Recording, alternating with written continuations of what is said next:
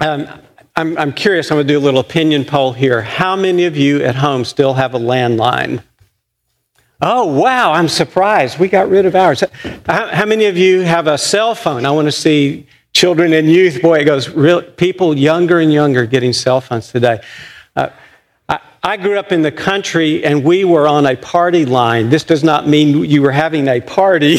It meant there were several households that all shared the same landline. There were times that you'd pick up and there'd be people talking there and you couldn't dial out because people were there. So things have really changed, haven't they, about the call.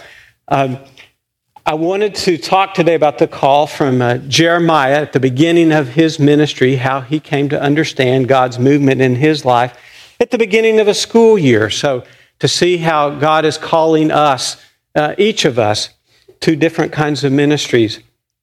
Uh, do you know about this, that God's call upon your life? Uh, it's not just to ordain ministry to a person like me, but I think each of us are called by God to do something to fulfill part of God's plan. And sometimes that's being a student, and sometimes it's being a teacher, sometimes it's being a parent, Sometimes it's being an administrator. Uh, sometimes it's having a career. Sometimes it's being retired. Uh, just all different kinds of callings. Sometimes it's called to be in mission. I know Tommy has taken a bunch of medical supplies over to Louisiana where he has some family, and I know the fellowship class. We're, we're, we're called to do these kinds of things to, by God. God has plans for us. Is that true? God has plans for us? Do, do you think? There's a call? I mean, I know parents have plans for us. Can I get an amen here? Uh, huh? Uh, and, and big people, authority figures have, have plans for us. Yes?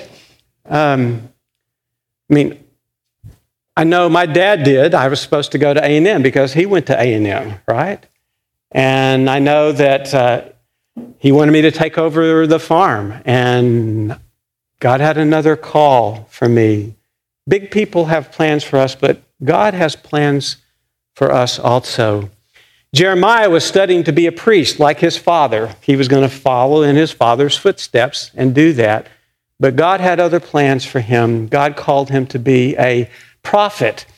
Now, you may think a prophet is a future teller, but to me, a prophet is a truth teller, telling the people what they need to hear for that moment. That was God's call upon his life. Um, Jeremiah didn't want to fulfill this call. He had all kinds of excuses. As we do, we know our limitations, right? We know our failings and our shortcomings.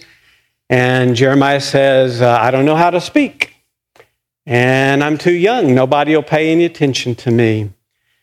And the funny thing about this God is God always has a rejection for our objections. it's this, this pesky God just won't give up and keeps calling and calling so that we will fulfill God's plans for us and for this creation. This God says to Jeremiah, I send you. I put my words in your mouth, and I will be with you, and I will deliver you. Uh, boys and girls, as you go back to school, here's a breath prayer for you. God says to you, I will be with you and I will deliver you. Maybe say that to yourself. Hear that? I will be with you and I will deliver you. I love the prophet Jeremiah. He's called the weeping prophet. He didn't just tell the truth and, and walk away, he stayed with the people and he went through everything that they went through. It was a very tumultuous time in Israel's history. All of their bases of security were being destroyed the temple, their capital city, Jerusalem, invading armies. And Jeremiah was the one who brought hope in the most hopeless situations. When these invading armies were coming in, he bought ground. he brought land right where the armies were coming in. He said, There's going to be a future with hope. I'm demonstrating it by taking out this deed, this property right here. I love what it says there in the 29th chapter, 29th chapter, the 11th verse. That verse many of us have memorized. God through Jeremiah says that I come not for your harm, but for your welfare, to give you a future with hope. And this is what we're called to do is to live into that kind of plan for God.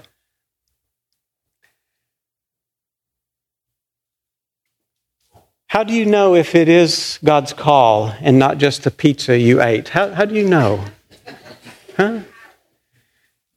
So I have some hints for that. Um, I was reading an article that came over the internet this past week that was very helpful, and it said, we always want more information. Can I get an amen here? We, you know, if I just had more data, then I would know exactly what to do. The problem with that, uh, on one side, is you can become paralyzed. You'll never have enough data, right? There's the other part, and that is, well, I don't need data, and I'm just going to make a decision from my gut. I'm just going to be reckless about this. Is there some other way to know what is God's call upon your life? And this article had a very good conclusion to it, and it said to live the life of faith in Christian community, come to worship, read the Bible, pray, be accountable to one another, be in service and mission to others it's funny what happens when you're in that kind of stream. It seems like God's call is clear to you. It's, it's just life in Christ, right? This, this is what we do here is we develop better listening and, and looking for God's call when we are in this stream of faith. It's, it's living into what Jesus said that the reign of God is breaking in all around us. And rain is spelled R E I G N, not that other rain that we've been having lately. And I like this other word instead of kingdom. Some people have been talking about kingdom, K I N D O M, that we're all related to one another, living into that kind of reality. And we get a clear picture of God's call upon our lives. I want to make this real personal at this point that I have been practicing this for a, a, long time, this kind of discerning about God's call upon my life. And I need to tell you where I'm being called to next, and that, I, that is, I'm being called into retirement. Okay, good. Nobody clapped. Okay, that was good. I, I, I was afraid that there's going to be. Okay, thank you. Uh, but you're so young, Pastor Lynn. Well, thank you. Thank you for saying that. Um, so it won't be immediate. This will be in June of 2017. And at that time, I'll be 64 years of age. I will have had 39 years of ordained ministry, and I will have been your pastor for 10 years. I was looking it up. Jeremiah served 40 years as a prophet under uh, five kings. I will have been under five bishops at that time. I thought there was a lot of congruence here. And then I know uh, you're saying this, you're saying, but Pastor Lynn, you look so good, so healthy. And uh, thank you for saying that. And uh, um, y'all are so talkative here this morning. And so here's the deal uh, I've been uh, pretty transparent with you that I've had cancer twice, about, oh, 19, 20 months apart, cancer of the tongue. And um, things like that get my attention, you know?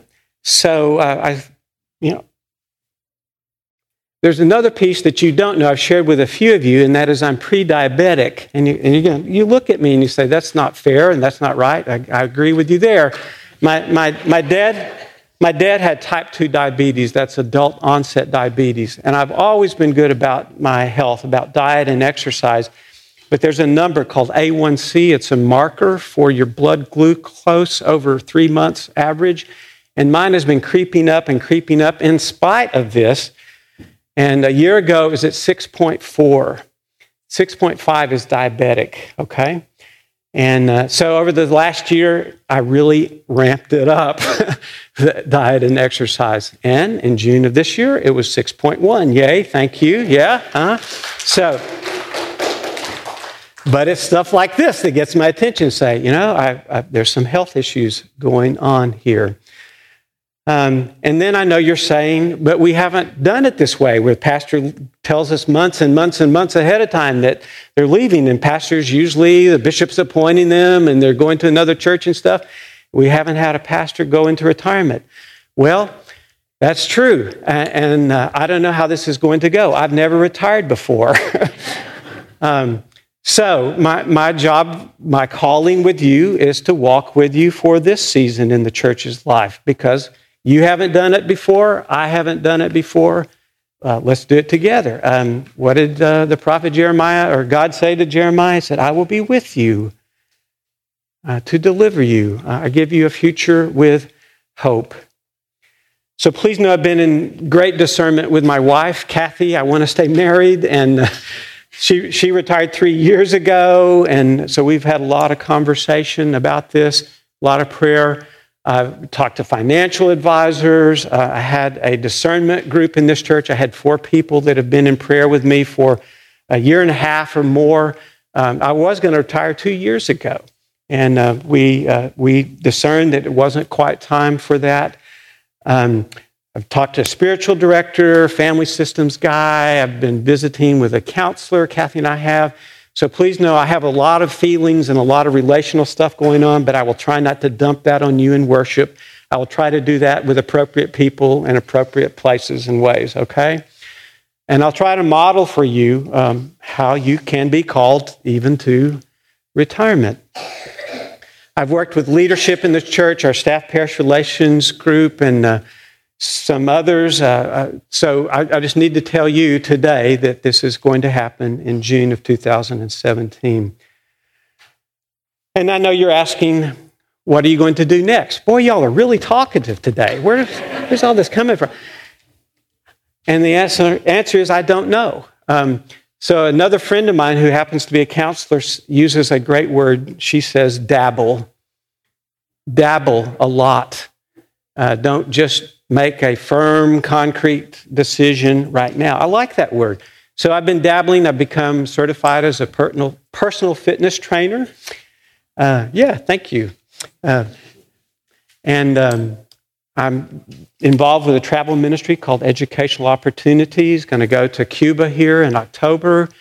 Um, I still love doing spiritual direction direction with candidates for ministry. I love building homes with Habitat for Humanity.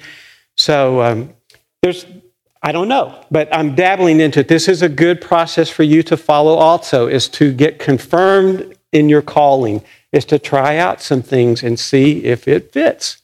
Okay? Again, and again, I'm trying to model for you uh, about listening for God, looking for God, and God's call upon your life. So you may be a guest with us and you say, uh, you've been visiting a lot with us, and you say, but Pastor Lynn, we really like you. We don't want you to move. We... and thank you for saying that. so, so here's the thing you don't join a pastor, you join a community. And my, my calling to you is to help you find that place of, of belonging with a, a, small group where you can read the Bible, where you can pray with some people, where you can serve with some other folks. And the church has gone on a long time before I got here, it'll go on a long time after I leave, and you, you become part of a community. That's, that's the thing. Uh, you, you know that passage that said, Give you a future with hope? Uh, it's, it's one of those y'all passages, all right? It's not, it, we always take it about, it's just me personally, but God says, I'm creating a community. Um, I'll give y'all a future with hope. I've had two coaches in this process. One is named Ralph. He helped us with the Healthy Church Initiative.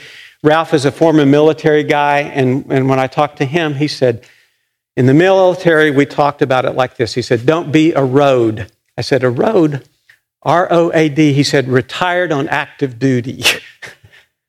oh, okay, I get that. So please know I'm not going to just bail on you. I'm, I'm here, you know, through end of June. And then I have another coach. His name is David. He's a, a Presbyterian pastor who coaches about retirement.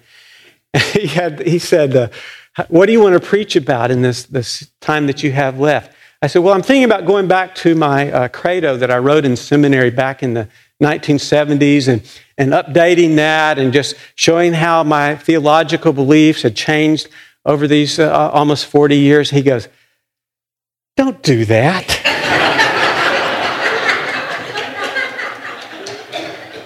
He said, Who do you think you are? Karl Barth? Rudolf Bultmann? Walter Brueggemann? He goes, Nobody wants to hear that. Maybe hear one or two of your thoughts. He said, Thank you for laughing because I had to laugh too. I took myself so seriously, so seriously. So he said, Do this. He said, Celebrate. Give thanks for all the ministry that you've done together with God's help. This, this God who says, I, am calling you to build up and to plant and to have a future with hope. He said, Celebrate. And then he said, Anticipate. So work on the vision and, and the leadership that is to follow you. I've had two of my pastor colleagues who followed me in their point where I served, and they came after me and they said, You made it easiest of any place that we've ever been.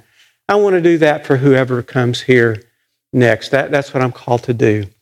One last thing, because, uh, oh, a couple, a couple more things. So, I have a friend of mine who's the son of a United Methodist pastor, very engaged with the church still, and he said that when his pastor was announcing his retirement, he said, I only have four months and three weeks and two days and 17 minutes. And it was like this, you know, I can't wait to, to leave. Kind of, you know.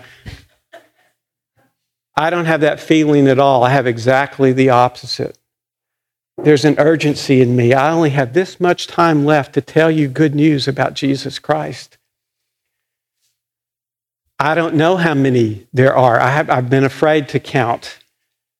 But I do know it's limited. And I, I really want to get this across that God loves you, and I understand that best through Jesus Christ.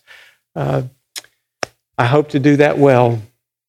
So here's the Olympics example because I know the Olympics are closing up today, right? They're running the marathon, like right now, maybe, the men's marathon. I had this example I've been saving for a long time. 1968, Mexico City men's marathon. There's one runner who comes in after all the others have finished. He's from Tanzania. There's just a handful of people in the stadium when he crosses the finish line. They clap and cheer him on. He comes across tired. And they say to him, Why didn't you just, you know, step, step away? And he said this My country did not send me here. to start the race. My country sent me here to finish the race. My calling is this My God did not send me here to start the ministry. My God sent me here to finish the ministry. I want to do this piece as well. Okay? Here's the good news I have to share with you this day. This God I believe in has called us to build up and to plant this God came not for harm, but for our welfare, to give us a future with hope. Amen.